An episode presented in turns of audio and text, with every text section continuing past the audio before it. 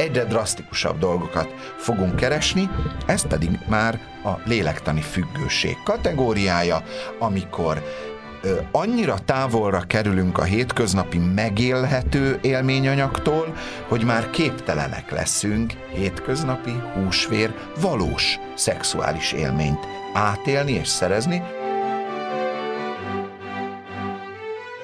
Ez itt a Válaszkeresők, a podcast, amely rólatok, a ti kérdéseitekről szól.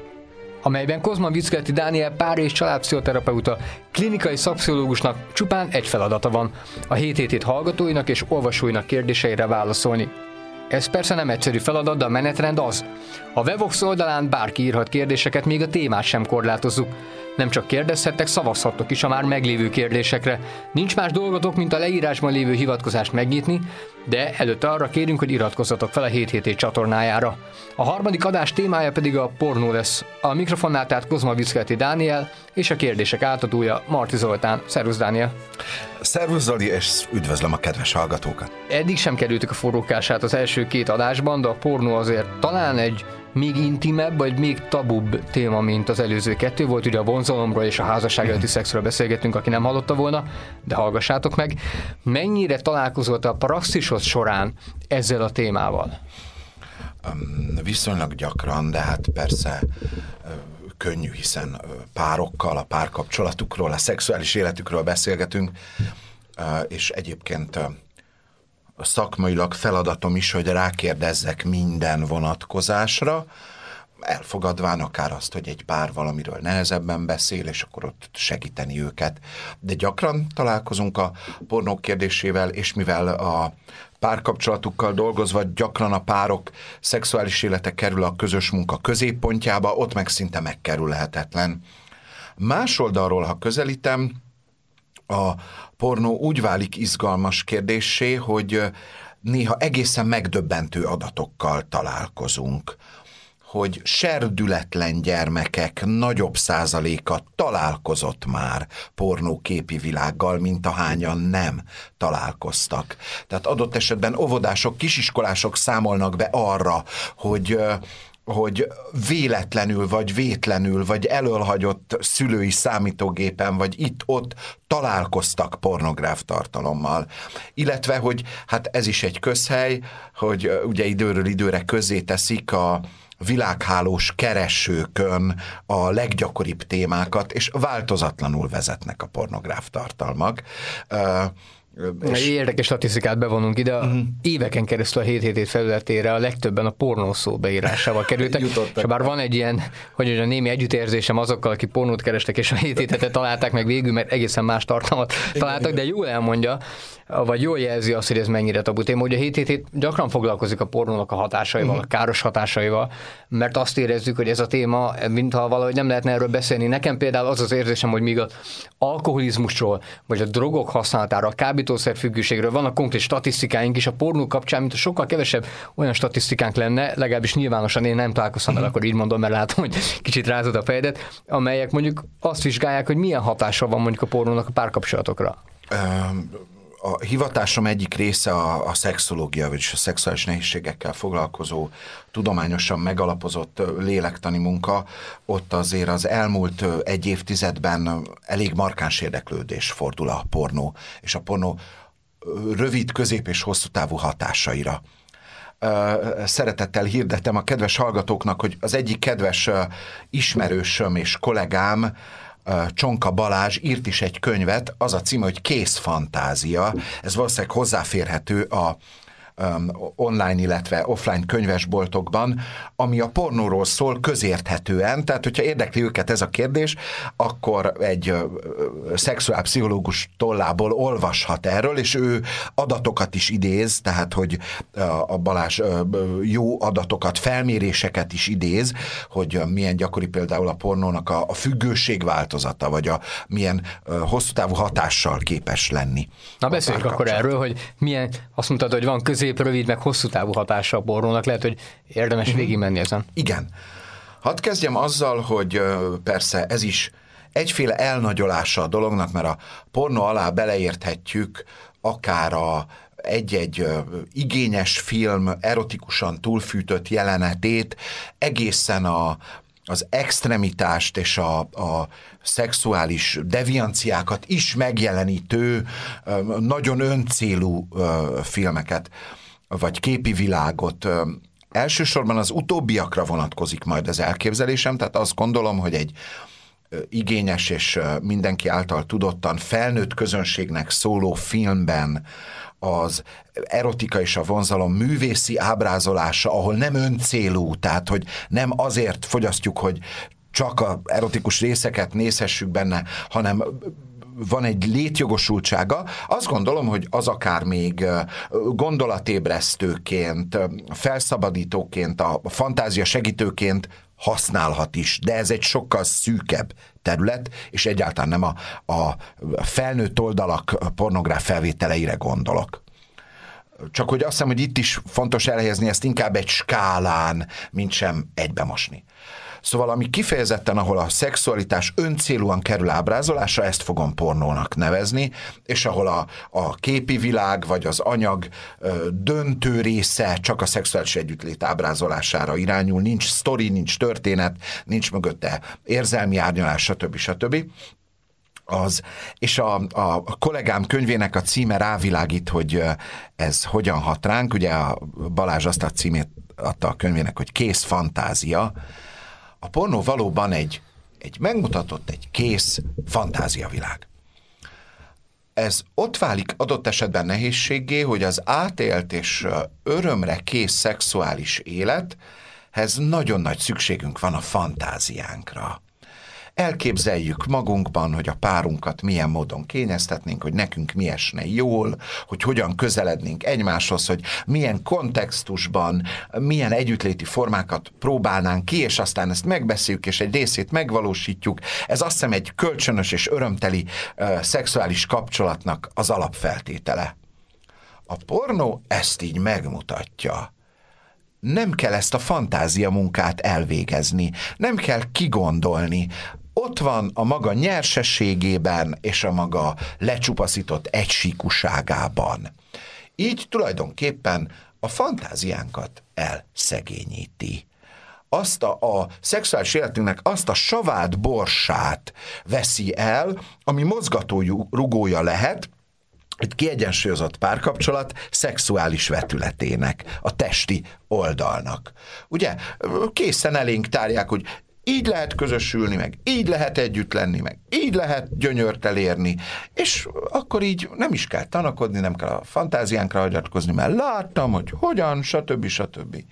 Ez az egyik vonatkozás, tehát hogy a, a fantáziánkat elszegényíti. Korábban sokan károztatták például mondjuk a, a képregényeket, meg a megfilmesített nagyregényeket, hogy egy ilyen nagyon távoli párhuzamot hozzak, hogy hasonló módon, ugye, hogyha olvasunk egy, egy regényt, akkor ott a, a fantáziánkra van bízva, a megélő képességünkre, a beleérző képességünkre van bízva, hogy hogyan képzeljük el azt a jelentet, és egyben ezzel a fantáziánkat és a beleélő képességünket fejleszti azzal, hogy mondjuk ezt filmre visszük, azált egyfelől szélesebb közegekhez eljutatjuk, másfelől hát elvesszük azt a munkarészét, amit mondjuk olvasóként belerakunk egy könyvbe. A pornó ennél még markánsabb, mert hogy szükségtelenné teszi, tehát így a fantáziánk használatát a szexuális együttlétekben. A másik, ami Szoktuk mondani a gyerekeknek, mikor elmondják, hogy félnek, mert a filmben sárkány volt, megnyugtatjuk őket azzal, hogy de gyerekek, hát ez csak egy film. Meghalt a főhős, és szomorúak vagyunk, de hát ez csak egy film. A pornóval ugyanez a helyzet. Az csak egy film, az művi. A leggyakrabban nem átlagos testalkatú uh, sztárok szerepelnek benne, olyan szexuális együttlétekben, amik egy átlagos, átélt házasságban szinte alig reprodukálhatók, vagy nem is érdemes őket reprodukálni. Tehát művi az egész világ. Viszont a lelkünknek van egy olyan sajátossága, hogy amivel gyakran találkozunk, azt vesszük általánosnak, azt vesszük szokásosnak. Tehát, hogyha a pornót nem egyszer-egyszer, mondjuk én kíváncsiságban megnézzük, hanem rendszeres fogyasztóvá válunk, akkor a, tulajdonképpen úgy verjük át magunkat és az agyunkat, de ezáltal a fantáziánkat és a szexuális élményvilágunkat is, hogy azt tekintjük általánosnak, amit ott láttunk. Olyan testalkatú, ami gyakran tudjuk ugye, hogy művi beavatkozások eredményeként létrejövő női alkatokat és arcberendezéseket vagy kebelcsodákat láthatunk ezeken a filmeken, és hát a pornóban szereplő férfiak is ugye általában úgy juthatnak túl egy castingon, hogyha messze az átlagon túl mutató adottságokkal rendelkeznek, testalkattal, intim méretekkel vagy potenciával. Na most, ha ezt gyakran nézzük, akkor azt gondoljuk, hogy ez a szokásos, ez a természetes, és ugyanezt várjuk majd egy normál húsvér átélt kapcsolatban csalatkozni fogunk. Szinte bizonyos, hogy nem fogunk találkozni például azzal, amit a pornó megmutat, hogy a nők mindig válaszkészek szexuálisan. A konyhában teve, veve, alig várják, hogy belépjen egy afroamerikai kosárlabdázó, és nagyon intenzív behatolásokkal a magukévá. És a villanyszerelés mindig sokkal gyorsabban jön. Igen, a villanyszerelő. Szóval, hogy olyan válaszkészséget, olyan fajta orgazmuskészséget, olyan fajta ö, együttlétek iránti nyitottságot ö, találunk a pornóban, ami a hétköznapi életben egyáltalán nem ennyire természetes, nem magától értetődő, létrehozható és megteremthető, de ennek nagyon sok ö, ö, feltétele van így csalatkozni fogunk. Csalatkozni fogunk magunkban, a magunk szexuális jelenlétében, és a párunkban is, hiszen nem fogja azt a válaszkészséget, azt az örömkészséget nyújtani, ami valószínűleg a pornóban ö, megtalálható. Ez azért érdekes, hogy közbeszúrás, ha jól emlékszem, tavaly olvastam egy cikket, talán a Telexen, ha minden igaz, ahol a legkeresettebb szavak az oda a 2022-es naptár évben a legismertebb pornó streaming oldal közé tette, és ott a homemade és amatőr, tehát a, tehát a nem professzionális pornó abszolút vezetett. Tehát ez picit lehet, hogy kvázi ellentmond, hogy lehet, hogy, hogy az emberek már elkezdték a pornóba, és azt természetességet keresni, hogy most már nem az van, mint a 90-es években, hogy voltak hatalmas pornó császárnők, akik köré ment, hanem mint az emberek elkezdték volna a leginkább ezt a húsvérpornót keresni.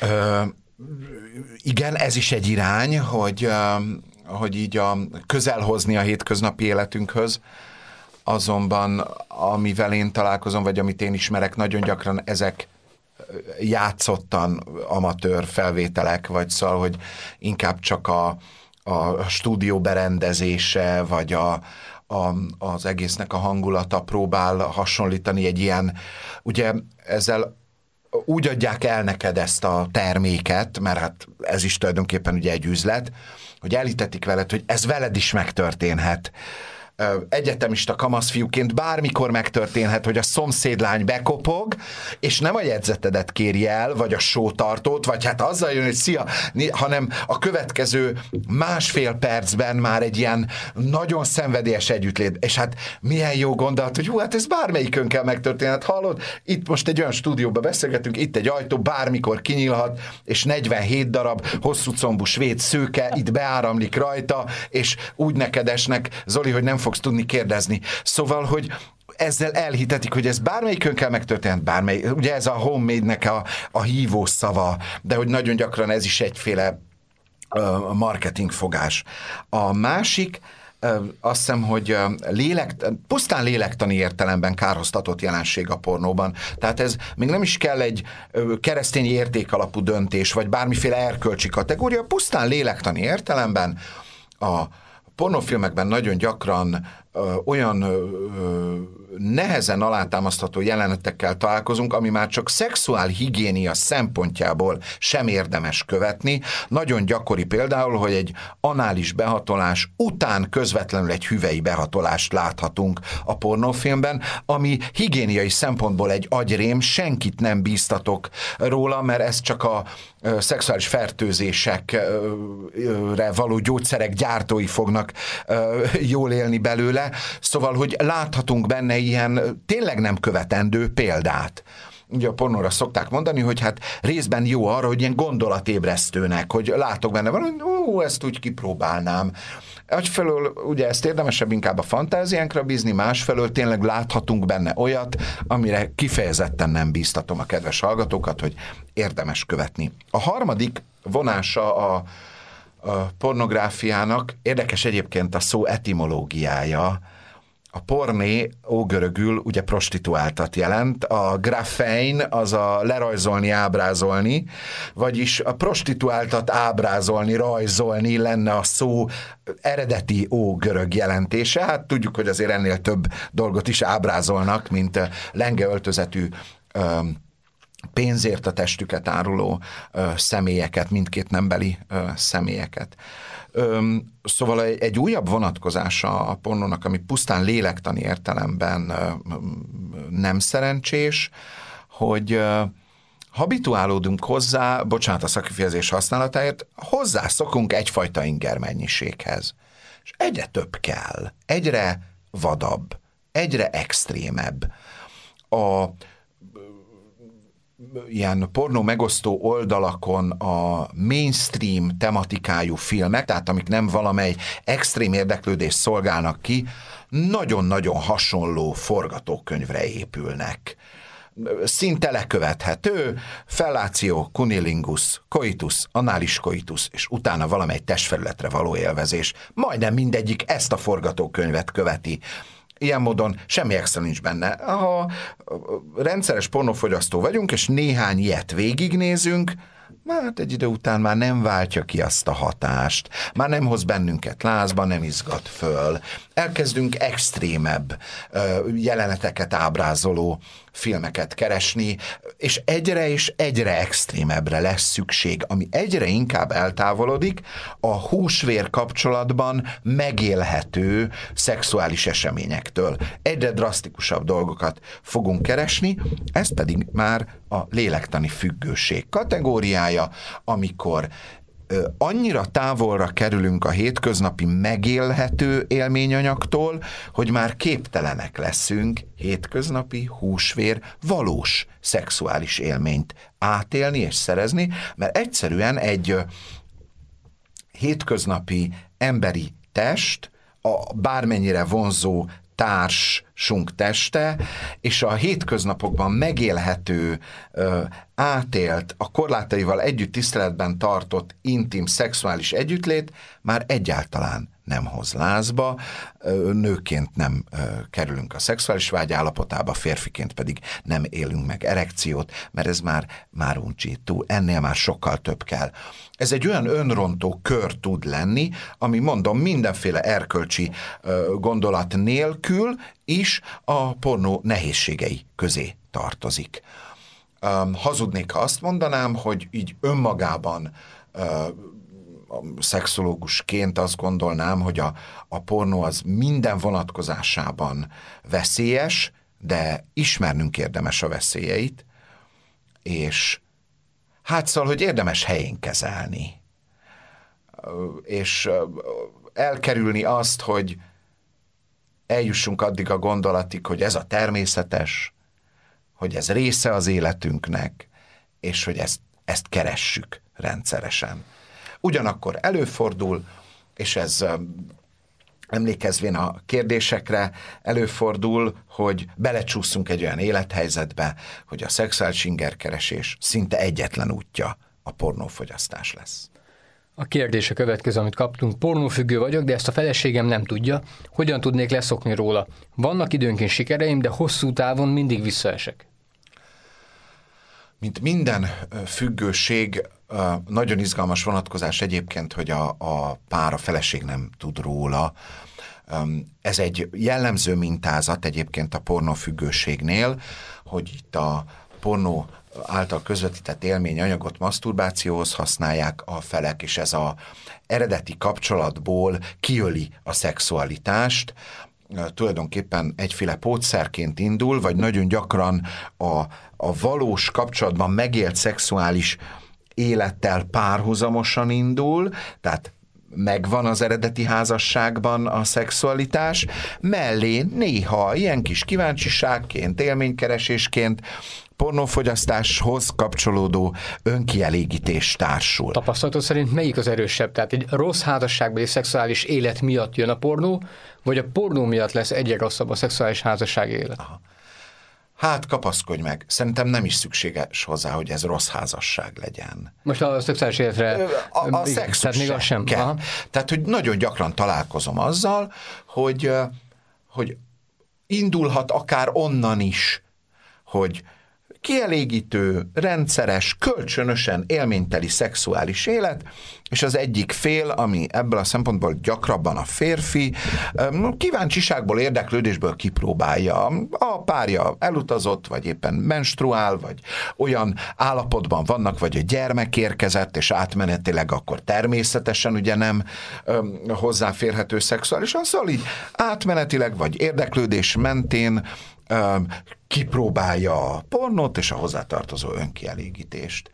És aztán, mivel a pornó tényleg nagyon látványos, a hétköznapi életben nem megélhető képi világot tár elénk, az izgi lesz, egyre nagyobb gyakorisággal egyre nagyobb teret kap. Ezzel párhuzamosan egyre inkább leépül az eredeti kapcsolatban a szexuális élet. Tehát nem is kell hozzá, egyáltalán nem kell hozzá, hogy ez egy, egy megromlott kapcsolat, vagy egy a szexualitásból ki lábalt kapcsolat legyen, hanem bőven lehet egy jól működő kapcsolatban is hogy beszűrődik, és egyre nagyobb teret kap a pornó, és hát ez tényleg egy önrontó kör, ez cirkulárisan alakul, itt az okokság nem feltárható, hogy ahogy egyre inkább növekszik a pornó súlya, úgy egyre inkább csökken, és nullára csökkenhet az eredeti kapcsolatban a szexus, akár hónapokra, akár évekre. Nagyon gyakran találkozunk ilyen szempontból teljesen aszexuális házasságokkal, kapcsolatokkal, ahol két testvér vagy lakótársak élnek együtt, és az egyik fél pornófogyasztás mellett önkielégít. Azt gondolom, hogy mivel egy teljes értékű kapcsolat, egy teljes értékű házasság, a szexuális kapcsolat is, nem csak az, de az is, ilyenkor érdemes lépéseket tenni, és ilyen mértékű függőségnél már mindenképpen érdemes külső segítséghez fordulni. Ritkában találkozunk egyébként azzal, hogy a pornó közös élménykincs tud lenni. A párkapcsolat szempontjából egyébként ez a szerencsésebb verzió, tehát ott nem az egyik fél titokban használja önkielégítésre, hanem a pár együtt fogyaszt mondjuk pornográf tartalmakat, utána a, a nyíltság jegyében megbeszélik, és néhányat az ott látott ötletekből ki is próbálnak. Mondom, ki, tehát, hogy csak a, szex, a szexuális párkapcsolat szempontjából ez a szerencsésebbik verzió, hiszen ez egy közös élményszerzési lehetőség alapjává válik. Sokkal gyakrabban találkozunk, hogy ez nem kölcsönös, titkolt, egyoldalú, és hogy ez eltávolítja egymástól a pártagjait. Ilyenkor hangsúlyozom, önerőből nagyon nehéz kilábalni ebből. Ilyenkor érdemes akár szexológus kollégához fordulni, akár nagyon jó tapasztalatok vannak a laikus önsegítő csoportokkal kapcsolatban. Ahogy ugye létezik az anonim alkoholisták, anonim drogfüggők csoportja, ugyanúgy létezik az anonim szex és anonim pornó függők csoportja is. Van honlapjuk is, megtalálható.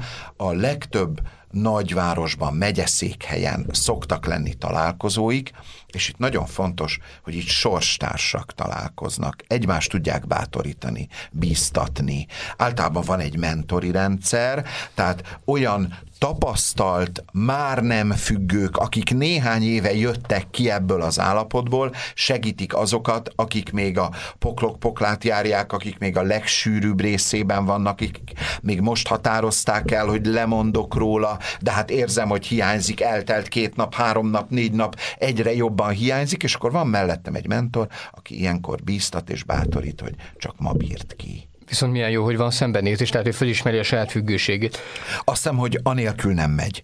Minden függőséggel a, a szembenézés az első lépés, amikor bevallom magamnak, hogy igen, ezt már nem én kontrollálom, hanem az állapotom kontrollál engem. Enélkül nem fog menni a kilábalás. Ugye arról beszéltünk, hogy a pornóval párhuzamosan leépül a házas élet, a szexuális élet.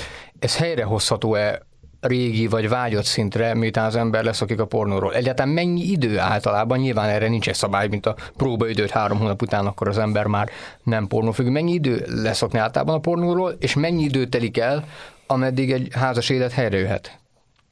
Ez függ a korábbi függőség időtartamától is. Majd, hogy nem azzal arányos. Ha mondjuk a pornofüggőség és a kapcsolatban az aszexualitás hónapokig állt fönt, akkor valószínűleg néhány hónap alatt ez helyrehozható. Más esetben, ha akár évekre vagy évtizedekre eltávolodott a házas pár egymástól, és a pornó egyre duralkodóvá vált, akkor nagyon valószínű, hogy fél év, egy évre minimum szükség lesz, de lehet, hogy ennél többre is, hiszen ott már a, a, nem csak a testi eltávolodás, hanem az érzelmi eltávolodás, az a lélektani intimitás is sérül, az egymás iránti bizalom, nagyon messze lehet sodródni, akár együtt élve egymástól, hogyha lemondunk a kapcsolatunk ápolásáról. És akkor te azt gondolod, hogy ez egyedül nem, vagy csak nagyon nehezen megy? Ezt azért is kérdezem, mert hogyha valaki elmegy mondjuk egy ilyen anonim körbe, az lehet, hogy feltűnőbb egy házastárs számára. Az valóban, hogy eljárok mondjuk egy önsegítő körbe, ami hetenként egy, másfél, két órás távollétet jelent, valóban idézőjelben feltűnőbb, mint hogy főleg amikor a párom nincsen otthon, akkor negyed órára elvonulok a tabletemmel a fürdőszobába, vagy valamely ö, csendes zugába a lakásnak. Ugyanakkor az a tapasztalat, szóval több tapasztalatom van ezzel kapcsolatban párokkal dolgozva. Az egyik, nagyon gyakori, hogy a, a párom nem hülye, csak szemet húny. Nagyon gyakori, hogy sokkal többet tud a társ, vagy sejt a pornófogyasztásról is, az önkielégítésről is, mint amit én gondolok, hogy á, nem tudja, hát most mi az, hogy néha elvonulok tetterettele. Mindenki érzi a kapcsolaton belül, hogy valami megváltozott, hogy a szexuális életünk megváltozott, hogy a párom nem, a társam nem úgy van jelen ágyban, asztalnál, ahogy esetleg korábban, hogy az a együttléti mód nem azt hozza, amit megszoktunk egymástól, az a egymás kényeztetésének vagy ingerlésének módja, ami korábban kölcsönös örömnek volt a forrása, az most valahogy úgy kikerül.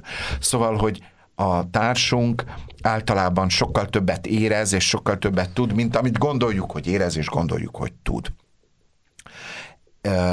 Így a kiút nagyon gyakran nem csak egyéni megsegítéssel, hanem a párkapcsolat megsegítésével érhető el egy ilyen mélységű egymástól való eltávolodásnál, mint amit a pornófüggőség és a hozzá kapcsolódó önkielégítés jelent, ott párterápiára lesz szükség. Szükség lesz a függőnek egy megsegítésre, hogy ő le tudjon mondani.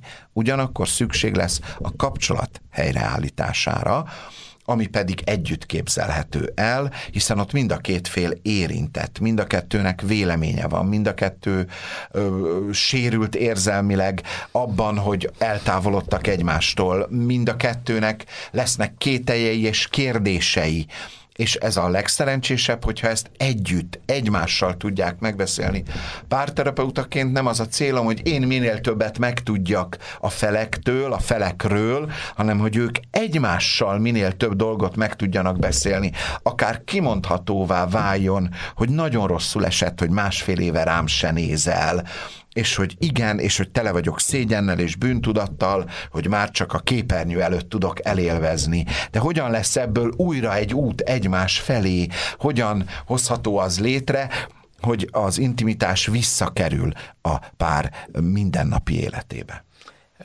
azon gondolkodtam, hogy micsoda bizalom kell ehhez, meg bátorság, hogy ezt így valaki elmondja egyébként, tehát hogy ez, ez, ez egy valahogy lehet, hogy rosszul gondolom, de így vagy úgy lebukik idézőjelbe az ember, mert hogyha nem néz vele szembe, akkor látható eredményei lesznek, ha szembenéz vele, akkor meg akkor már jobb, hogy kitárulkozik és elmondja a házastársának általában ehhez kell a lélektanban úgy mondjuk, hogy szenvedésnyomás, amikor már átélem, hogy ez rossz, átélem, hogy ez nem vezet jóra, átélem, hogy hát ha ez így megy tovább, akkor, akkor ez egy élhetetlen élet lesz, egy élhetetlen házasság. Ez a szenvedés nyomás rávesz bennünket arra, hogy merjünk bátrak lenni, hogy merjünk nyíltak lenni. Ez a pár része a magam része, meg a kollégáim része pedig, hogy olyan bizalomteli légkört tudjunk kialakítani, ami részben szakmai, részben emberi hozzáállás kérdése, hogy a pár érezhesse, hogy megítélésmentes érdeklődéssel találkozik, hogyha bármit elmesélnek, a legvadabb vagy legnehezebb érzéseiket is, akkor is elfogadással és érdeklődéssel találkoznak. Ez a mi feladatunk, segítők és szakemberek feladata, és ez egyébként pont ez a mozzanat, amit a, a sorstársak könnyebben nyújtanak egymásnak. Valószínűleg ezért nagyon hatékonyak ezek az önsegítő csoportok, mert ott mindannyian egy cipőben járunk. Te hat évvel ezelőtt küzdöttél azzal, amivel én tegnap és tőled lehet, hogy könnyebb elfogadnom az együttérzést, meg azt, hogy te nem fogsz engem elítélni, mert te ugyan ezt élted meg. Jó esetben egy szakembertől ugyanez megélhető a terápiás térben, ugye ezt a légkört igyekszünk létrehozni, de van tényleg, hogy könnyebb ezt elfogadni egy sorstárstól. Függők esetében ez nagyon gyakori, hogy a sorstársaktól könnyebb elfogadni. Akár professzionális a segítség, akár érintettektől, tehát önsegítő csoportból, az a támogatás, hogy kimerem mondani, hogy szembe tudok nézni, hogy megszületik a szándék a változtatásra, ez üzemanyaga lesz annak, hogy a, a pár újra egymásra találhat. Amit ilyenkor fontos hangsúlyozni, hogy a pár néha ilyenkor azt várja, hogy minden olyan legyen, mint régen nem, nem olyan lesz. Egy új egyensúly hozható létre. Ami régen volt, az vezetett ide, ahol most vagyunk, tehát nem érdemes ugyanazt visszahozni, hanem valamiféle új egyensúlyt, egy új minőséget, ami tényleg, szóval hogy nem érdemes mindenáron visszatérni a régi együttléti módokhoz, a, a régi kapcsolatkereséshez, a régi kezdeményezéshez, hanem valamiféle új egyensúlyt keresünk. Egy párkapcsolat életében mindenképpen szokott lenni néhány olyan kapcsolati krízis, amikor a kapcsolat megújítása lesz a megoldás. Ebben az esetben ez akár segítség által irányítottan a szexuális életünk újra teremtésével, újra gondolásával és újra megélésével egyféle a kapcsolat megújítását fogja jelenteni. A nőket mennyire érinti a pornó? Mert itt a férfiakra hegyeztük ki, de azért gondolom én, hogy valamilyen szinten a nőket is érinti. Igen. Uh, más módon és máshogyan, de igen. Érdekes módon, a, és ez a magam hivatásának az adóssága, hogy valóban a férfiak függőségével többet foglalkoztunk, azt valahogy úgy kimondhatóbb, a nők más módon, a női alkoholizmus más arcban jelentkezik, mint a férfi alkoholizmus, de nem kevésbé pusztító. A női pornófogyasztás ugyanígy, és a pornó általi öm, önizgatás és öningerléssel elért gyönyör ugyanúgy meghatározó tud lenni kevesebbet beszélünk róla, ritkán esik szó, van egy ilyen álszentség a kultúránkban, hogy á, tisztességes asszony ilyet nem csinál dehogy nem, esetleg ritkábban, vagy volumenében máshogyan, de találkozunk ezzel. Sőt, a, pornó oldalakon létező kategória, hogy ilyen filmek, hogy, hogy nőknek szokott tetszeni, vagy népszerű a nők körében, tehát kifejezetten olyan képi világ, ami mondjuk a mainstream pornófilmekben azért nagyobb hangsúlyt kap a férfiak ingelése, a férfiak kényeztetése, a látványos női idomok megmutatása. Van kifejezetten női fogyasztóknak készült képi világ, ahol nyilván hangsúlyosabb az a, a arra a fantáziára épülő ö, élményanyag, amit mondjuk a nők könnyebben vagy szívesebben engednek közelebb magukhoz. Ti a válaszkeresők harmadik adását hallottátok, amelynek témája a pornó volt. Ne felejtsétek el, hogy a Wevox felületén ti is kérdezhetek és szavazhatok is a kérdések kapcsán. A következő adásunk témája a hűség lesz. Például ilyen kérdésekkel foglalkozunk. Elvált szülők gyermekeként nőttem fel, nagyon félek, hogy én sem tudok hűséges maradni a házastársamhoz. Mekkora az esély, hogy ez genetikailag bennünk van. Köszönjük, hogy hallgatotok minket, Kozma Viszkelti Dánielt és Marti Zoltánt hallottátok. Sziasztok!